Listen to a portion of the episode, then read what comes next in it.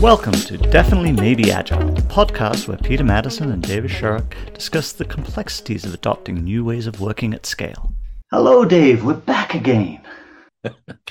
Peter, good to talk to you again. Um, yeah, what are we talking about this week? Uh, we're going to be talking about scaling, everyone's favorite topic. It's it's an interesting one. You say it's everybody's favorite topic, and I would argue a few years ago it was everybody's favorite topic. What I found quite interesting, just to kind of kick things off, if you like, is there was a few years ago when everybody needed to know about scaling. They needed a framework that they could bring into their organization. What I find interesting is that question: How do we scale, or what framework should we use? I never get that anymore. Yeah, and I, and I I'd like to think that's because the industry is maturing, um, that they're, they're learning. Uh, but well, what do you well, think's driving it? Yeah. well, I was just going to say, I think it is. I still think the problems that scaling was trying to resolve, those problems still exist. So I think, to your point, it's more about the language changing. And if I go down a layer from scaling to think about, well, what I'm really worried about is, say, release. How can I get releases out of the door? Or what do we do around dependencies? Or what do we do around governance and oversight, product ideation? that's sort of that next level down. And I think that's the language has the vocabulary has broadened and now the questions are a little bit more directed. Yeah and, and i think the, one of the problems that uh, i know both you and i have seen in organizations when they uh, go and say okay where's this magical scaling framework that we can come and adopt and slot onto our organization? And you know it's like get a big stamp and we're just going to stamp this onto the organization and that's how we do things now. Uh, the that it just doesn't work because there's just so many nuances in how the organization operates, the network of interactions between the people within the organization, how work actually gets done. Uh, that by trying to shove it into this giant framework just doesn't work. And we we talk a lot about complexity in our conversations here, and it's actually more it's even worse than that in the sense that organizations today very definitely are complex adaptive systems. And the reason a cookie cut approach doesn't work in a complex adaptive system is as soon as you put that in, it's going to adapt its way around it. So you're continuously chasing a goal that's just never sort of standing still long enough to actually be achieved. But let's, so I think that's part of that conversation, which is the realization that frameworks that you can effectively buy off the shelf in and of themselves, that simple cookie cutter thing doesn't work. And now you go down a level to start saying, right, how do I bring some of the benefits that I get with, you know, aligned prioritization across different products, for example. How do we start? And that's where that language now we're going beyond scaling or below, beneath scaling to start dealing with what's really happening. Yeah, and then solve some of the problems that you brought up at the start there. Like, how do I govern this? How do I, how do I create that coordination across my organization? How does all of this work? Um, when I'm dealing with multiple teams, with multiple areas, with uh, lots of complexity in my big mess of an organization. Um, I, I, always liked um, one of John Smart's quotes out of the BVSSH um, space around like uh, don't scale the framework, descale the work. And at least that's where I first heard that term. But this this idea that rather than saying, "Hey, I've got this this framework. It's worked in this one piece. I'm just going to blow that up and do the same thing everywhere." Instead, look at like how do I get the work to be smaller, and then because by doing that, that'll start to make where the impediments in the system actually are, and that'll make those bits visible. And as you start to do that, then you you've got that will become your roadmap because now you've got to start to look at those impediments, and then uh, solving the impediments is the direction to go in, and that's what's going to enable you to scale. Well, I I've had a number of conversations in the last kind of few weeks around this idea of scaling versus transformation, and and I think in having those conversations, one of the realizations I came to is I think there is a space whereas scaling is a convers like is a valid conversation. And i think it touches on exactly what you're saying which is that idea that you don't scale the framework you descale the work. And if i take that one you know if i descale the work down to a single team with their backlog and they're doing what they need to do with that that scaling now becomes well a single team might be able to do wonderful things for a certain you know scope. But if I need more wonderful things. I need more teams. And so very quickly you get into a conversation where you've got six or 10 or 12 teams. And I think at this point, there's a really great conversation of scaling because I've got a single backlog and a single team moving to two or three or six or 10 teams. And there are some very well known practices, starting points that we can use and create the right scaling there. So when I think of scaling right now, I think of that sort of multiple teams, not, not 100 teams, but multiple teams working on a single product. How do we align decisions, priorities across those teams? How do we make things work well together? Yeah, and, and, and this is where concepts like value streams and value stream management and OKRs as an alignment model, that's where that, that piece comes in. And we've talked about that before. Like, and uh, I've got a, uh, an online course on LinkedIn Learning you can take if you want to learn more about uh, value stream management. Uh, so th- there's lots of um, that's kind of the space that I go into when I start to think of like how do we start to create that alignment across these teams and the models that we can use for that. Um, there's a there's an important part as we do that uh, where often I, I see this fall down is where if you're bringing in and focusing solely on the framework and then saying, okay, this framework worked in this part, I'm going to roll it out everywhere else, and it becomes inflicted on other parts of the organization, quite often it, it ignores the fact that uh, there are dependencies of t- of various forms between different parts of the organization, either technology or otherwise, that prevent them actually being able to do the activities they're being able to. And I think um, this is where, if, if you now, if we for the moment park this sort of scaling to be what you were describing from the um, uh, BVSSH model, if you like, of that don't scale the framework, descale the work, and you end up in a place where maybe one team isn't sufficient. So you've got a handful of teams, whatever that is. That's one bucket. But now when you look at that across you know many dozens of teams you can still keep that framework of don't scale the or that model in mind of don't scale the framework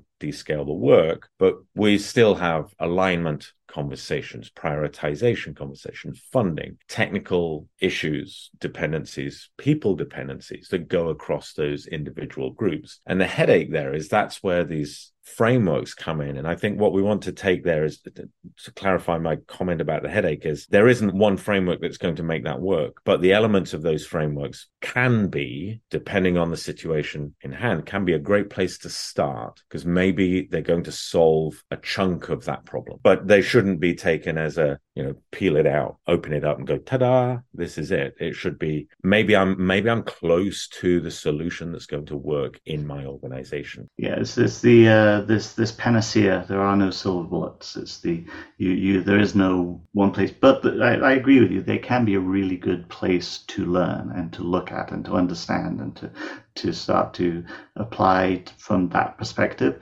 Uh, as and I usually say, as, as long as you realize that it's it's the starting point you're going to be looking to evolve from. It's it's not the destination, uh, and being and and that's actually, I think, where some of the danger is that by having that there, it often becomes the destination in, in of itself just by the fact it exists. And then that can drive back. documented. And this is the way that we're going to. So it's, it's quite an interesting balance because we definitely don't want to stay in this space where everything is con- eh, kind of amorphous because how do you how do you share the best ways of working or the commonly good ways? You know the things that have proven to be pretty solid how do i get that across an organization? Well i'm going to document it. I'm going to put together templates. I'm going to standardize a lot of those things. But you want to standardize and document and make that nuanced within the organization that you work in the particular context that you have rather than pull something off the shelf and try and do that too early. Yes, yeah, and uh, and and there are various models out there that we, we see around that. The, the concept of lighthouses and like and uh, we, we use principles to create commonality in language and, and understanding of like what is what do we consider good and how do we move forward. And we uh, and we take the successes and we radiate them and we, we bring people to them. And then these these are also very much a part of that uh, that scaling mechanism. Well, and I think you're beginning to describe change models that really allow you to to bring people to you rather than right. send policy documents out to them. I guess would be one way of thinking of it. Yes, yeah. It's the it's the uh, invite over inflict. Um, I can help you. Um, I'm, I'm inviting you to come on this journey with me, um, but you don't have to. It's up to you. Um, so and that that but that could be a difficult thing especially within a large organization that's quite bureaucratic or dictatorial in nature for them to uh, accept that uh, i'm not actually just going to go out and tell everybody how to do their jobs there's a, I was just uh, having a chat with a good friend yesterday, and um, he mentioned a book. I, I, haven't read this book yet, but he gave me the idea of the concept behind it, and it's I think it's something to do um, orbiting the giant hairball. And uh, what's interesting there is this continuous challenge between spinning off creative you know pockets of creativity if you like or parts of your organization that are creative while at the same time knowing that there's some sort of corporate entity that's trying to re- retain control over those creative entities. And in a and it's to, it's written from the perspective i think it was a, a, an executive at hallmark that pulled this together and the balance of creativity that hallmark cards has to manage within the need for a corporate guidance. And I, again i'm sort of quoting from the conversation I had. Um, but what's interesting there is if you think of agile teams and value streams and those as being these creative entities that are they, they need to be close to the corporate center but not tied really really tightly into it. And i and this is that space where frameworks have to be the right you know they, they can't be a prison that try and keeps everybody in line. And it's a really difficult mindset. It's like uh, yeah it's not about getting control or keeping everybody in line but it's about making sure they have the support they need and they're still aware of a true north and they're moving in that same direction. So there's some really interesting mindsets to accommodate there as well there is. Uh, there's some. There's some always a balance between these two pieces, and uh, I, am always careful of not going too far off the deep end because you, because one part of um, of this is well, if you have truly autonomous teams that uh, operate completely independently of the to- of the central organization, then but we still have to be able to demonstrate that they are following um, either regulatory or other types of uh, standards. Uh, you, you, there's obviously a conflict between these two pieces because you cannot be fully autonomous and beholden to essential right. standards. yeah, like it's. Uh, that's just um, these two things cannot coexist in the same place uh, because they're just they're, because they are counter to each other. One is a centralized, you must do things this way, and the other is, well, I can operate completely independently. Uh, and we, we want to create as much uh, ability to operate independently as possible but we still need to make sure that uh, those central requirements are being followed, the principles that we need to operate under. And uh, that becomes even more so if you're operating in a highly regulated environment. So maybe let's kind of bring a few thoughts together on this one scaling and transformation. How would you summarize the two or differentiate the two? Oh, that's, a, that's an interesting question it, because I, I, think the, the goal of the scaling is the transformation. the, right? It's yes. like so, so from that perspective, I'm not sure I necessarily differentiate the two uh, so much as see them as uh, as one being the uh, intended uh, deliverer of the other.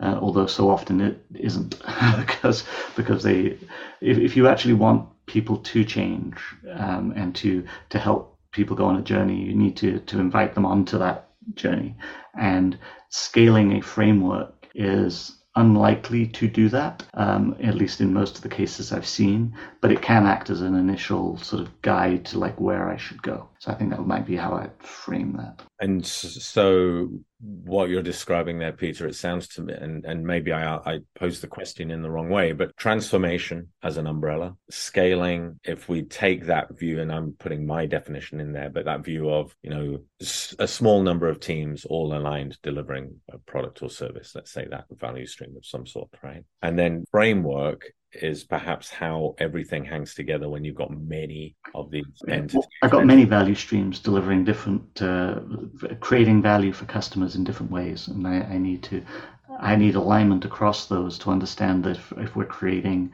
value that could be perceived as a customer journey that may cover different elements of value that get created by different value streams. And this is where we start to look at, a, at that. That's the scaling of the concept almost. I, I do wonder if there's a, a, kind of a little change in terminology that might be quite interesting here because frameworks tend to feel like they're fixed and you've got framework A, framework B, framework C, but you don't want to sort of move them too much. But I'm reminded of a concept that I've um, seen from the complexity space around scaffolding. And scaffolding has a completely different feel to it. Scaffolding, you put up just enough to do what you need to do. You can take it down. It's it, it moves around. It provides you what you need for as long as you need it, and then you can take it down and build it up somewhere else. And sometimes you keep that scaffolding there permanently, and sometimes it shifts around a lot. And that maybe, if we think of frameworks as really building scaffolding around the many teams or value streams, that gives us a model that's a little bit more fluid, a little bit more what exactly do we need here to do the job we need to do. And again, we can come back to the frameworks being maybe we've got some good ideas to steal from to be the starting point of those kind of evolving uh, scaffolding framework. Yeah, the scaffolding to support you as needed to get the to where you need to be. That that's uh, yeah, I like that as an analogy. It feels like a little bit of a light bulb moment that we can come through just from this conversation. So thank you for that. Awesome. Uh, well, you're most welcome. I always enjoy these conversations. Uh, so so I think um, for anyone listening, if you'd like to subscribe, hit the subscribe button or find your favorite way to do so. And uh, if you would like to provide us some feedback, you can do at feedback at definitely maybe agile.com. And uh, and as I think Dave was saying last time, we were also uh, looking to invite people on to join our conversation and uh, and have lots of uh, discussion. Anything else you'd add, Dave? Uh, looking forward to it. Always enjoy the the conversations. Thanks again, Peter. Likewise. You've been listening to Definitely Maybe Agile, the podcast where your hosts, Peter Maddison and David Sharrock, focus on the art and science of digital, agile, and DevOps at scale.